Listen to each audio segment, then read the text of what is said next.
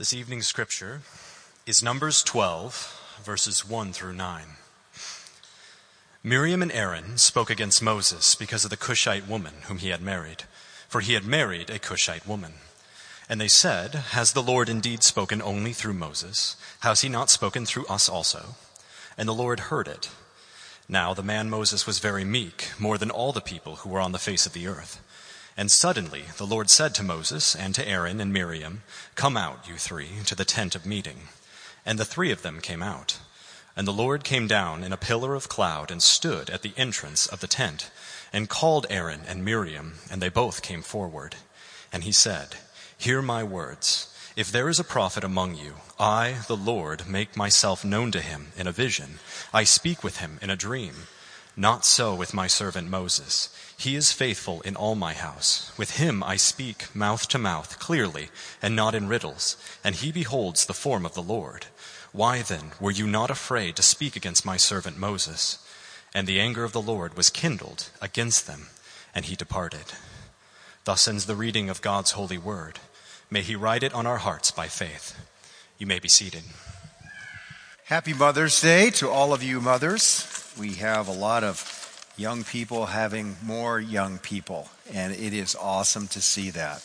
I have to ask, I was not here last week because I was with my new granddaughter, but I have to ask, how awesome was it to be at Old Brick when there's thunder and lightning and the voice of Andrew Meredith preaching on the wrath of God? How was that? Was it amazing? Okay. The, the whole the whole idea is my mic on? Okay. The whole idea that Andrew is preaching on the wrath, when he just read that, that last verse in verse 9, and the anger of the Lord was kindled, I just had a shiver, just ran right up and down my neck. So Awesome, awesome. In all seriousness, uh, it is a heavy topic. It is a heavy topic, the wrath of God. We're not talking about the wrath of God on this Mother's Day. We're not talking about mothers either, though. We're in our series. This drives people nuts that are not used to being at Grace. We typically, except for Easter or Christmas Eve, we don't deviate from, from the sermon series. Whatever we're on is what we're on. So we love mothers. They are important and we are grateful for you. But the scripture tonight is actually Numbers uh, chapter 12, verses 1 through 9. And what we are doing, we're continuing this series called Living Stones. And what it's a, it's a spin off of our series on First Peter, where Peter said that you and I, all of us, together as the body of Christ, we are being built into a spiritual household by God. And he also says this He says, But you, that is the body of Christ, all of you who are in Christ, us together corporately, you are a chosen race, a royal priesthood, a holy nation, a people for his own possession, that you may proclaim the excellencies of him who called you out of darkness into his marvelous light. Once you were not a people but now you are God's people. Once you had not received mercy, but now you have received mercy.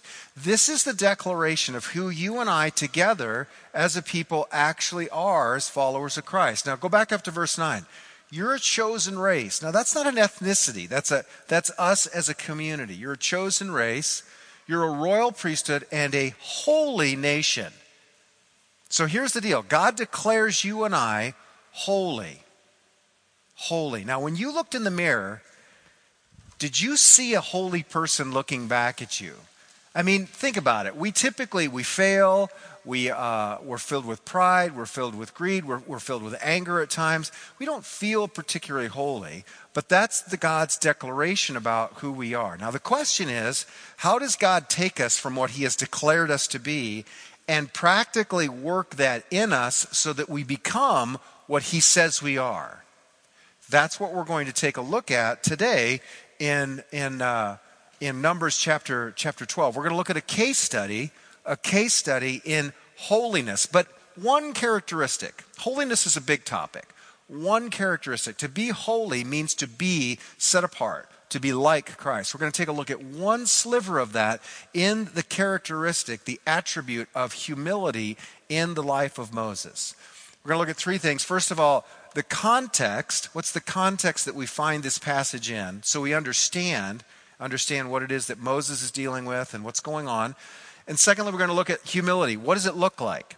as it's, as it's seen and displayed in the person of Moses. And secondly, we're going to take a look at how Moses became that person, because he wasn't always that person. We're going to take a look at what God did in him as he worked this holiness out into Moses, which manifests itself in humility. And by ap- way of application, we'll make some applications as well. So please. Uh, please pray uh, with me and, and for me and for yourselves, for all of us corporately as we open up God's Word. Father, we come to you in reverence, in humility. We, we bow to you. We recognize that you are on your throne. You are great. You are mighty. You are all knowing, and we are not. And we are in need of your mercy. We are in need of your grace. We thank you for the scriptures. We thank you for for the gospel. We thank you for Jesus. We thank you for the Holy Spirit. And Spirit, we're reliant upon you to teach us your word tonight that we might be drawn closer to you, closer to one another, that we might live for your glory and for our own good. Lord, we pray these things in Jesus' name. Amen. Okay, context context. So here's, here's the context. What we have is a leader, Moses. He's a leader of a nation, and he is constantly barraged and berated by critics. By critics. If anybody's ever been in any form of leadership, you understand what it means to be criticized. Well, scratch that. If you have a pulse, you know what it means to be criticized. I mean, it's, it's, a, it's a normal thing. Whatever you do, if you do it wrong or people disapprove, many of them, perhaps all of them, will at one point or another let you know that you are not meeting their expectations. And that's Moses. That's Moses. Two years of constant complaints since they left Egypt. Two years of constant complaints. And it, it culminates in the earlier chapter, the chapter before the one we're in now, in Numbers chapter 11, where they're complaining about the fact that they have no meat. They have no meat, and they, and they, they are rebelling, and there's a rabble, and they, they just they want to go back to Egypt. God appoints Moses help because Moses comes to God, and he's, he's so distraught. He's like, Lord, why have you placed the burden of leading this entire nation on me? I just wish that you would take my life. Instead of taking God or taking Moses' life, God appoints 70 elders to come alongside of him to lift the load of leadership. And he pours out his spirit on these 70 individuals and they prophesy. Now, that's a good thing. Then there's these two kind of odd ducks who are not part of the 70, but they too start to prophesy. And Joshua sees this and he says, Whoa, whoa, whoa, this can't happen. This can't, we can't have any other prophet than Moses. And so he runs off and kind of tattles on them and he tells Moses, Moses, there's these two guys. They're not part of the 70 and they're prophesying like that's a bad thing. And Moses is like, Joshua, I wish that God's Spirit would be poured out on everyone, that everyone would prophesy. But what you see here is you see that Joshua is jealous for Moses being seen as the one who hears from God. And, and Moses is kind of deflecting. It's like, Joshua, seriously, it's not a big deal. I wish everybody would hear from God. And then the last thing is Moses' siblings turn on him Aaron and Miriam. It's bad enough for the last two years that Israel has constantly called into question every decision Moses has made now his own siblings. Everyone is looking to him and saying, You're doing it wrong. I could do it better. You're doing it wrong. I could do it better. So that brings us to the text this evening. Miriam and Aaron spoke against Moses because of the Cushite woman he had married, for he had married a Cushite woman. Now, if you're familiar with the story, you remember that Moses' wife is Zipporah and she's a Midianite. She's not a Cushite. So, well, what's going on here? How old's Moses here? He's at least 82.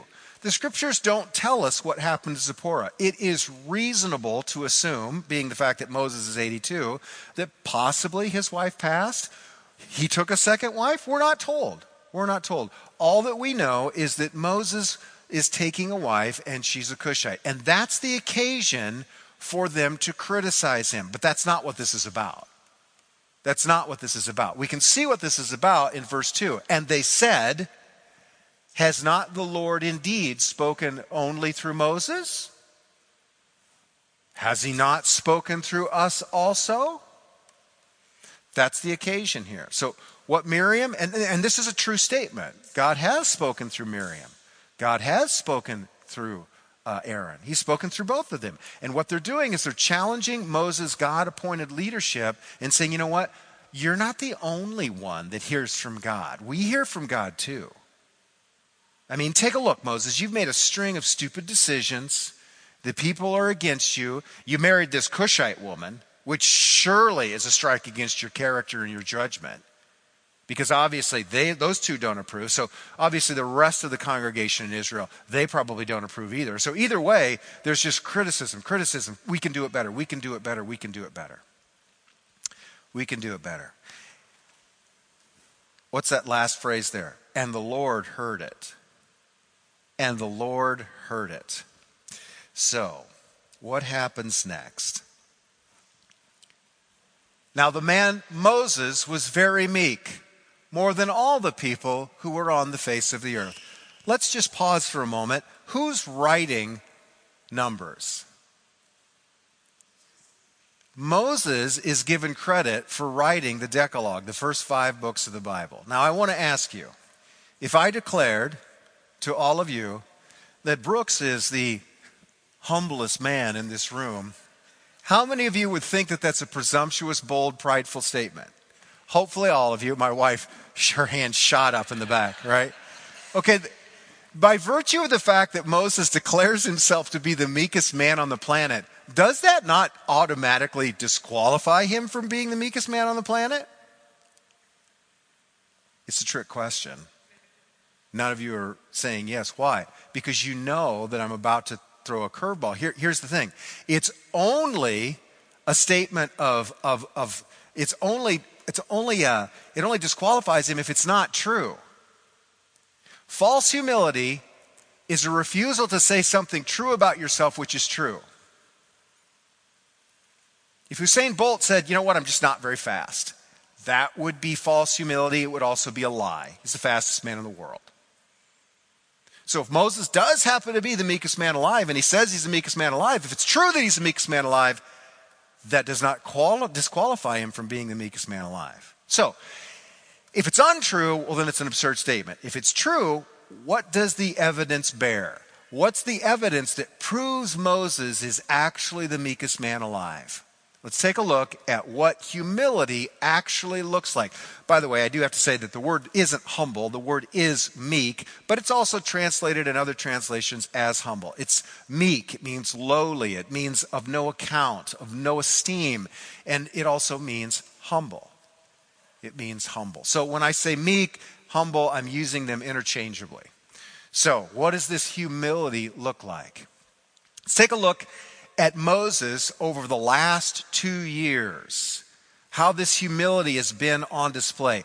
One of the aspects of humility that, that displays humility is how a person deals with criticism how a person deals with criticism. So we have lots and lots of examples over two years of Moses leading Israel out of Egypt and how he has faced criticism. We have chapter 14 after he's the Passover's occurred and he takes them out and now they are on the banks of the Red Sea and you can see Pharaoh's army in the distance. He's decided to change his mind and he wants them back as slaves. And so they immediately the people, the people immediately, were there no graves in Egypt that you should lead us out here to be trampled by Pharaoh's army? Let's go back. Let's go back. Moses, you're a moron. Moses, you're an idiot. What kind of military leader puts his people with their backs against the Red Sea? Stupid. We'd be better off in Egypt. You're the worst leader ever. What does Moses do? Stand and behold the power of God lifts his staff, the Red Sea's parted, they go through, the Egyptians follow, the sea collapses on them, and they're drowned. And they're safe on the other side. And Miriam writes a song about it, and they all sing it. Shortly thereafter, as they wander, now they're thirsty. You're the worst leader ever. What kind of idiot would lead the people out into the wilderness where there's absolutely nothing to drink? You are terrible. At least in Egypt, we were well fed and we were watered we should go back. What does Moses do? He goes before the Lord, he prays, and God gives him water. Shortly thereafter, there's no food. You're the worst leader ever. What kind of idiot would lead us out into the wilderness where there's no food? How are we going to eat? We're all going to die. We could go back to Egypt. There's, there's onions, there's leeks, there's melons. You're the worst leader ever. What does Moses do? He goes before the Lord. He prays. God gives him manna. And then here we are, number two years later, after eating manna every day and water from a rock, wherever they're at, God provides both food and water. Their shoes don't wear out, their clothes don't wear out. And this whole time, see, you know what? I'm sick and tired of this manna. It's manna, manna, manna this, manna cakes, manna, manna bread, manna this, manna that. Can't we just have some meat? At least in Egypt, at least in Egypt, we could have meat. We should go back to Egypt. Moses goes before the Lord. It's meat you want, it's meat you'll get. You'll have so much meat it'll be coming out of your nostrils, God says. And they receive meat. And then his siblings rebel. In every single one of these instances, there's three things which, which are common, which are on display, which are evidences of humility. Number one, not one time does Moses ever defend himself. How many of you when you are criticized, feel the need to defend yourself immediately? Anyone? Me? For sure. For sure, me. I have to raise my hand. My wife's in the background. She would see that. Okay, secondly, he always allows God to vindicate him. He never vindicates himself. He never defends himself. He never vindicates himself. It reminds me of uh, a story I read about Jonathan Edwards. Jonathan Edwards is probably the greatest theological, theological mind that this continent has ever produced. He, he's, uh, he was a preacher during the First Great Awakening. He's preached the famous sermon, Sinners in the Hands of an Angry God, about God's wrath. And, and, and God used him to spark revival and widespread conversion in New England. He was a very godly man. Very godly man, very saintly, very intellectual, brilliant scholar, brilliant preacher. God used him mightily. Well, in his congregation, he had an elder that had it out for him. And this particular elder began to say things about Jonathan Edwards and kind of like, Mo, like uh, Miriam and, and, Aaron began to kind of draw a, a group of people around him that were against Jonathan Edwards and they were saying things which were not true about Jonathan Edwards. And so his church ran him out on a rail. And one of Jonathan Edwards' friends said, Jonathan, you have to defend yourself. These charges are not true, they're slanderous. This is all trumped up. None of this is true. And Jonathan Edwards said, It is the Lord's work to vindicate me. And he left, and he left quietly. Twelve years later, this particular elder, burdened by his conscience, contacted Jonathan Edwards and asked his forgiveness. But it, the damage was done. He never vindicated himself. Moses never vindicated himself. Never. And lastly, and this is probably the more impressive one, he always interceded for the people who were criticizing him. The golden calf. He interceded for them. He went before God and he said, If you will not take them into the, into the land, then take me. He, he said, Perhaps I can make atonement for you. And he prayed and he interceded for the very people that made the golden calf that said we should go back to Egypt. Over and over. In every single one of the examples I gave, he was irritated by these stiff necked people, but he always, he never defended himself, he never vindicated himself, and he always interceded for the very people who despised his leadership in every single case. That's the meekest man alive. He's earned his medal of humility. He's earned it. There is no way anyone in a court could say, here's an example of how Moses was proud. Well, post burning bush.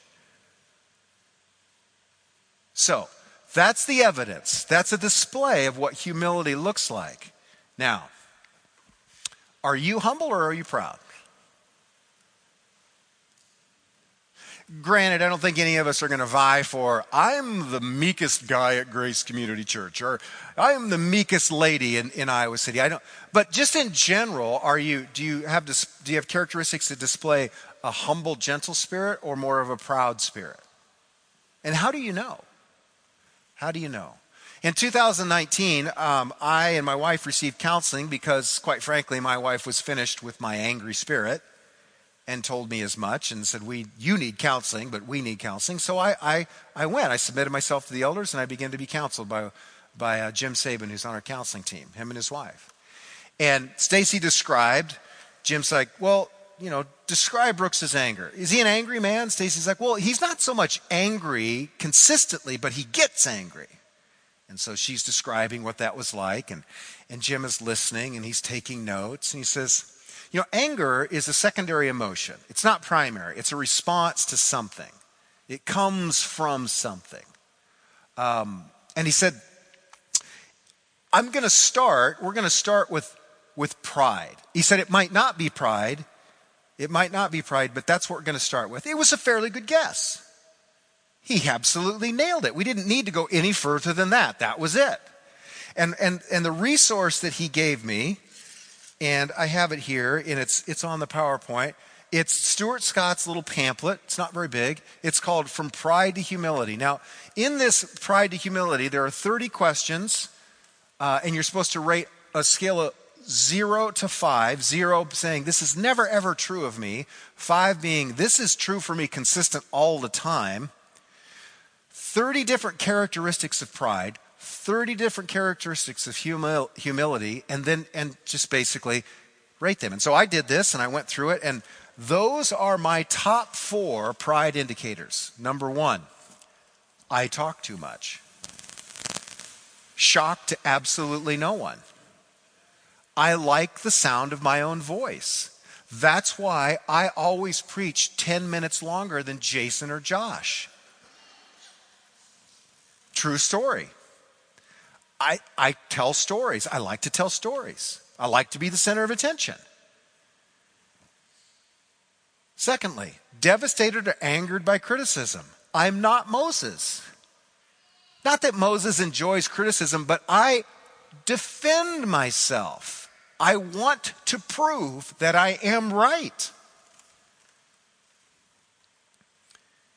Consumed by what others think.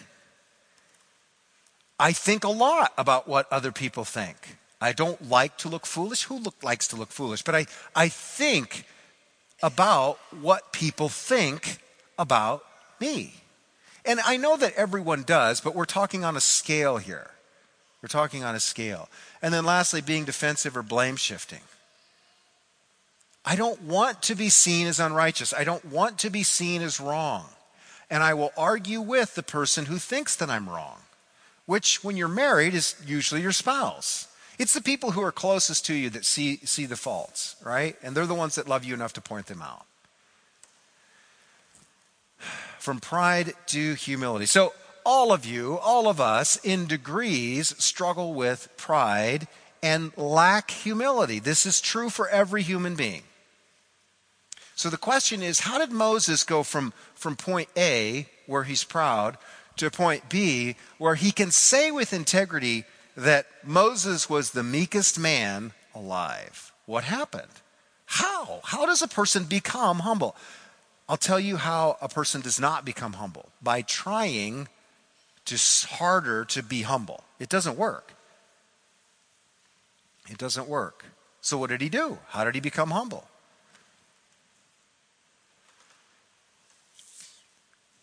Suddenly, the Lord said to Moses, Aaron, and Miriam, Come out, you three, to the tent of meeting. This is essentially the, the same thing as being in junior high and hearing the intercom and hearing, Brooks Simpson, please report to the principal's office. This is out of the sky. Miriam and Aaron, right after criticizing Moses, hear God's voice. You need to come to the tent of meeting. And then they see the pillar of cloud descend. If you're Aaron, what is your heart doing at this moment? He's probably confident that God is not going to appoint him leader over Moses. And the Lord came down in a pillar of cloud and stood at the entrance of the tent and called Aaron and Miriam, and both came forward. And he said, Hear my words. If there's a prophet among you, I, the Lord, make myself known to him in a vision. I speak with him in a dream. Not so with my servant Moses. He is faithful in all my house. With him I speak mouth to mouth, clearly and not in riddles. And he beholds the form of the Lord. Why then were you not afraid to speak against my servant Moses? And the anger of the Lord was kindled against them, and he departed. Now, some of you are listening to that passage read, and you're thinking, I don't see how that's necessarily the source of his humility. It's there. It's there. Let me tell you what I used to think about guys like Moses and why they were so humble. And my, my worldview has completely changed. I used to believe that Moses was humble because he'd spent 40 years tending sheep. You know, you, you've, heard the, you've heard the statement, that person needs to be humbled. Now, when, that ha- when you say that, what does that mean? It means that they need to be brought to their knees. And I used to think that Moses was proud in his early days when he was 40, when he killed the Egyptian and he buried in the sand. And he thought, hey, you know what? They're going to see my natural leadership qualities. They're going to see how awesome I am. They're going to see that I'm the man for the people. And they didn't. And then Pharaoh found out about the murder, and then Pharaoh wanted him dead, so Moses ran away, and he hid in the wilderness and tended sheep for 40 years. And then when God appeared in the burning bush, Moses sounds very humble. But is he? Remember what, remember what Moses said to God when God said, Go to my people and tell Pharaoh to let my people go? What was Moses' response? He says, Who am I that I should go before Pharaoh? He's downplaying. He says, I can't do this. God says, Yes, you can. I'll be with you. Yeah, but I can't speak. You should send someone else. I'll give you a voice. I'll give you Aaron. Please send someone else. That, that sounds very self, self, uh, um, um, it sounds humble, doesn't it? Doesn't it? I can't do this. I don't have the gifts. He said, Well, he's been in the wilderness 40 years. He's learned humility. He's learned nothing. If God says to you, I want you to do task A, and you say to God, I can't do task A because I'm not equipped, and God says, Yes, you are equipped, I'll go with you, and you say, No, I can't. I can't do it because I'm not. What you, what Moses are doing at that moment is telling God, I know more about myself than you know about myself. That is the most arrogant, proud, proudful statement that a person could make at that moment. It looks like humility, but it's false humility, which is really just pride flipped over on its head. He's not humble yet. He's not humble yet. So, how did he become humble? Right there. With the prophet, I give him riddles, I give him dreams. Not so with my servant Moses. With Moses, we speak face to face. For the last two years, Moses has met daily and encountered a holy, living God. Why is he humble? Because he knows his God. That's why. He knows God in a way no one else knows God. And God is telling Aaron and Miriam, the reason I speak, I speak Moses face to face. You get a dream. You get a vision. Moses and I, Moses and I, we talk. He knows me. That's how a person becomes humble by drawing near to a holy God. Let's take a look. Example right after the golden calf incident, he prays for them, he intercedes for them. And then turning your Bibles, this is worth looking at. I'm going to read a few verses which are not on the PowerPoint here. Exodus 33, verse 12. Moses said to the Lord, See, you say to me, Bring up these people, but you have not let me know whom you'll send with me. Yet you've said, I know you by name, and you've also found favor in my sight. Now, therefore, if I've found favor in your sight, please show me now your ways that I may know you in order to find favor in your sight. Okay, what's Moses' number one desire according to that text? Please show me your ways. I want to know you. What does Moses want more than anything else? He wants to know the living God. He wants to know his ways. He wants to walk in those ways. Keep reading. Consider too that this nation, this nation is your people. And he said, My presence will go with you. That's God speaking to Moses, and I will give you rest. And then he said, that is Moses, he said to him, If your presence will not go with me, then don't bring me up from here. For how shall it be known that I have found favor in your sight? I and your people. What do you see here? Moses is crying out to the Lord Lord, I will not go into the land of promise unless you go with me. I want your presence and I want to know you and I want to walk in your ways. I want to be intimate with the living, holy God. And when a person draws near to God, here's what happens they become like him. In Exodus 34, it's a totally weird passage. Moses has this habit of going to the tent of meeting and he meets to go with God as, he's, as, as, as it says here and as, as it says in, in Numbers chapter 12. And when he comes out of the tent, it says that his face is shining. Now, that doesn't mean he's an oily teenager that needs noxzema. That's not what it means. The Hebrew word means there are rays shooting out of his face. He's literally luminous, he's glowing. Is that not weird? Well, the Hebrews thought it was weird because they were terrified. It freaked them out. It would freak me out. It should freak you out. If all of a sudden Jason comes back from sabbatical because he's been in the presence of God, and he gets up and preaches, takes the veil off his face, and that would freak me out. And rightfully so. It freaked them out. So he would always wear a veil over his face when he was with the people, and then we would go in the tent of the meeting, he would take it off. Why the weirdness? Why the luminosity?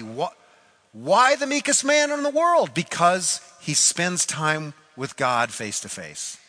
He wants to know God. That's his chief desire. He wants to be with God. He wants to experience his presence.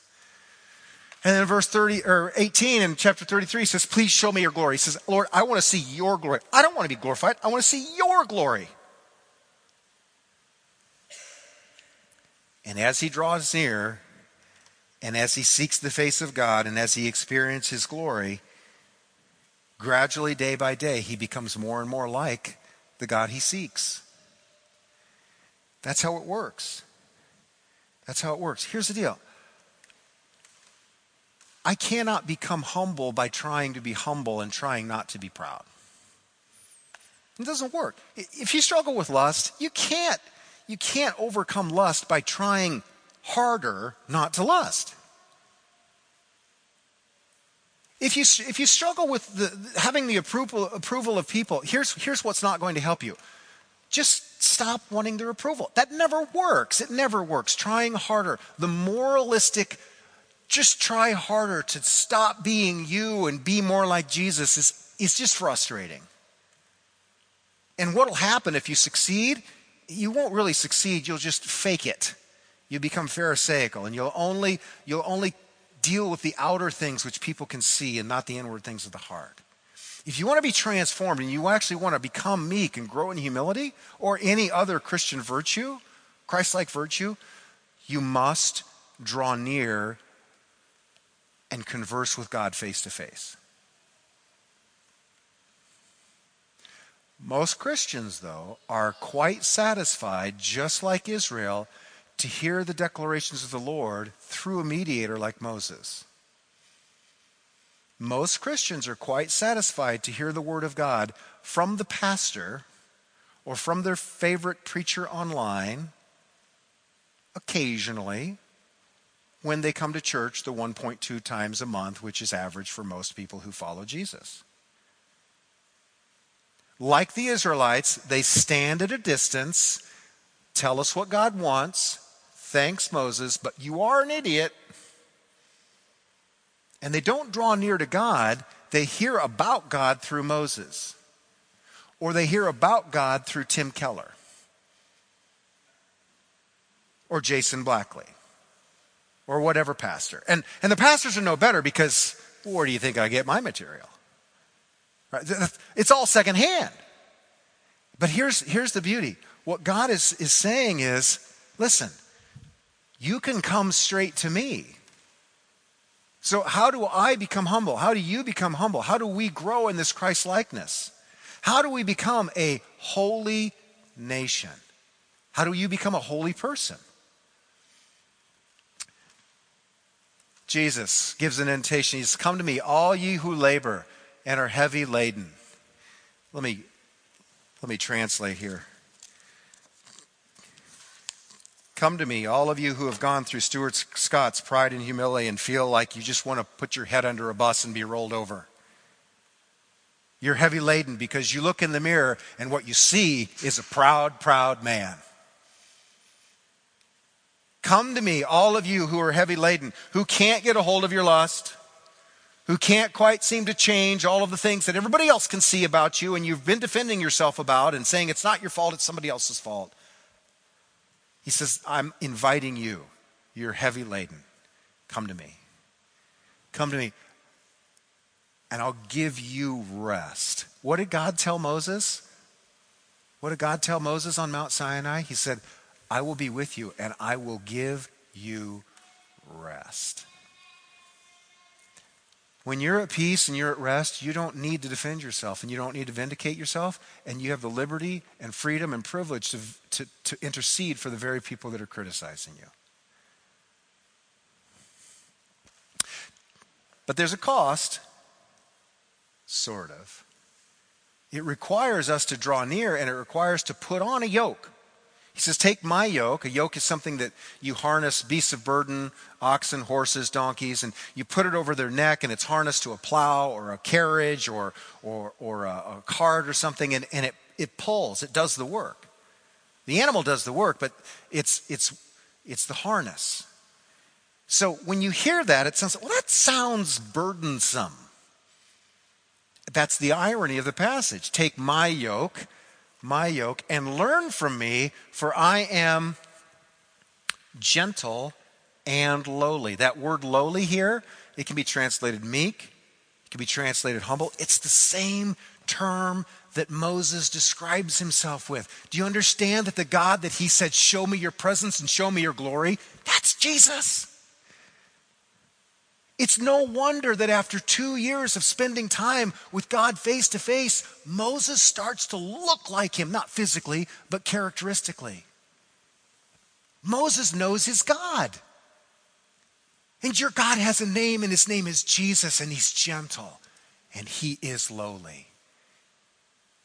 And he's inviting me, he's inviting you, he's inviting us to come and find rest for our souls. Now, here's the thing most people are not inclined to draw near to God because they think it's going to be work. He's going to ask me to go to Pharaoh. He's going to ask me to do hard things. He's going to ask me to share my faith. He's going to ask me to serve. He's going to ask me to be sacrificial. He's going to ask me to stop sinning. Yes, yes, yes, yes, and yes. And what does Jesus say? It's easy. It's easy. See, the reason we reluctantly draw near and we don't draw near is because we think that we have to try hard to be humble. We think that we have to try hard to stop lusting. We, have, we think that we have to try hard to be generous. In other words, we think that we have to pull the weight. And Jesus, no, no, no, no, no. When Moses came near to God, he said, Show me your ways. You know what Jesus is saying here? Draw near to me. I'll show you my ways. Learn from me. I'm gentle. I'm lowly in heart. Take this yoke. It's easy. Why?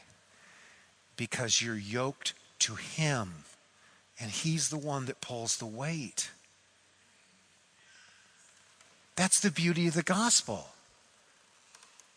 Moses is tapping in on something that Jesus allows all of us to experience.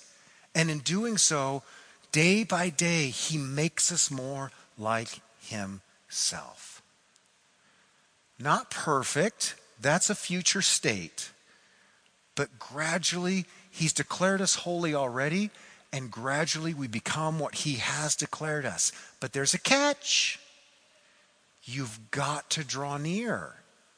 If you stand at the base of Mount Sinai and let Moses talk to God, or you let your spiritual leaders talk to God, and you don't do this, if you don't accept this invitation, then your Christianity at best will, will simply be a version of trying to keep up and running on a treadmill of the things that you think Jesus wants you to do, but you really have no power to do because you really don't experience his power, because you don't experience his presence, because you're not in his presence.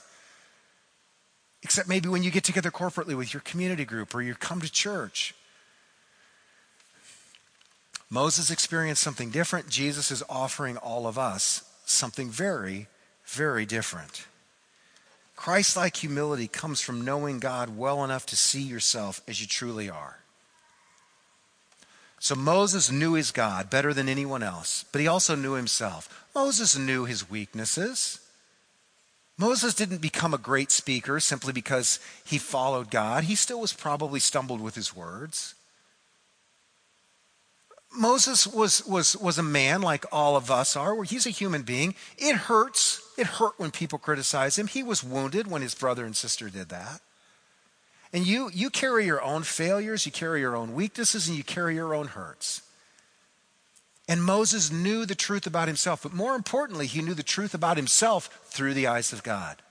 Moses knew that he was called. You're called. Every single one of you. You've been called by God. Moses knew that he was righteous. Every single one of you here, you are righteous in Christ. Moses knew that he had been equipped and he'd been gifted. Every single person here has been given the Holy Spirit if you are in Christ, and that Holy Spirit has empowered you and given you a gift to serve God's people. And Moses knew that he was loved. And Moses knew that God was with him and that he would never forsake him. And every single one of you are loved, and God loves you, and you will never be forsaken. Let me just, you're going to fail. Tomorrow, the next day, eventually you're going to fail, but God will never leave you. God will never forsake you. And he draws, he draws near. And he wants you to draw near. He wants me to draw near.